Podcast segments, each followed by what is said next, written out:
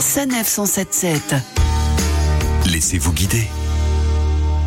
Aujourd'hui, nous quittons la région parisienne via l'autoroute A10 pour partir au sud d'Angers, à Vézin. Et pour prolonger l'esprit Tour de France, nous allons tester une randonnée à vélo. En tête du peloton, Emmanuel qui a fait cette randonnée il y a quelques jours avec l'application Visorando. Bonjour Emmanuel. Bonjour. Alors vous, vous avez choisi l'option vélo électrique. Est-ce que vous pouvez nous donner une idée globale du circuit que vous avez établi via Visorando C'est une randonnée qui fait environ 36 km. on n'est pas obligé d'aller jusqu'à Vézin pour la On peut aller la commencer à Cholet elle passe à proximité d'un étang qui s'appelle l'étang des Noux et euh, qui est très proche de Cholet. Si vous avez choisi ce circuit-là, c'est qu'il y avait des choses à découvrir. Par quel lieu marquant êtes-vous passé? Les principales étapes, euh, c'est des lieux euh, qui sont intéressants à visiter, notamment une très belle chapelle hein, qui s'appelle la chapelle de la planche du relais, qui est très originale. Elle est un petit peu perdue dans la nature et elle est très bien entretenue. Le jardin est joli et on peut s'arrêter pour pique-niquer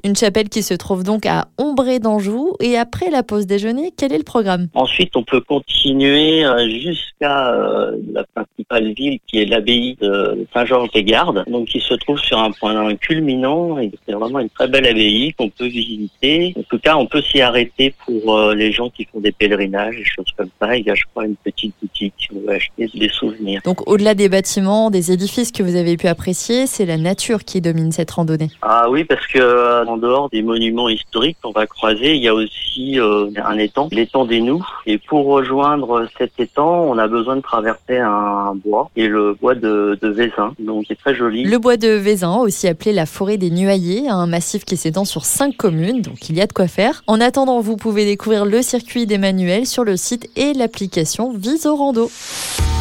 Retrouvez toutes les chroniques de Sanef 177 sur sanef.com.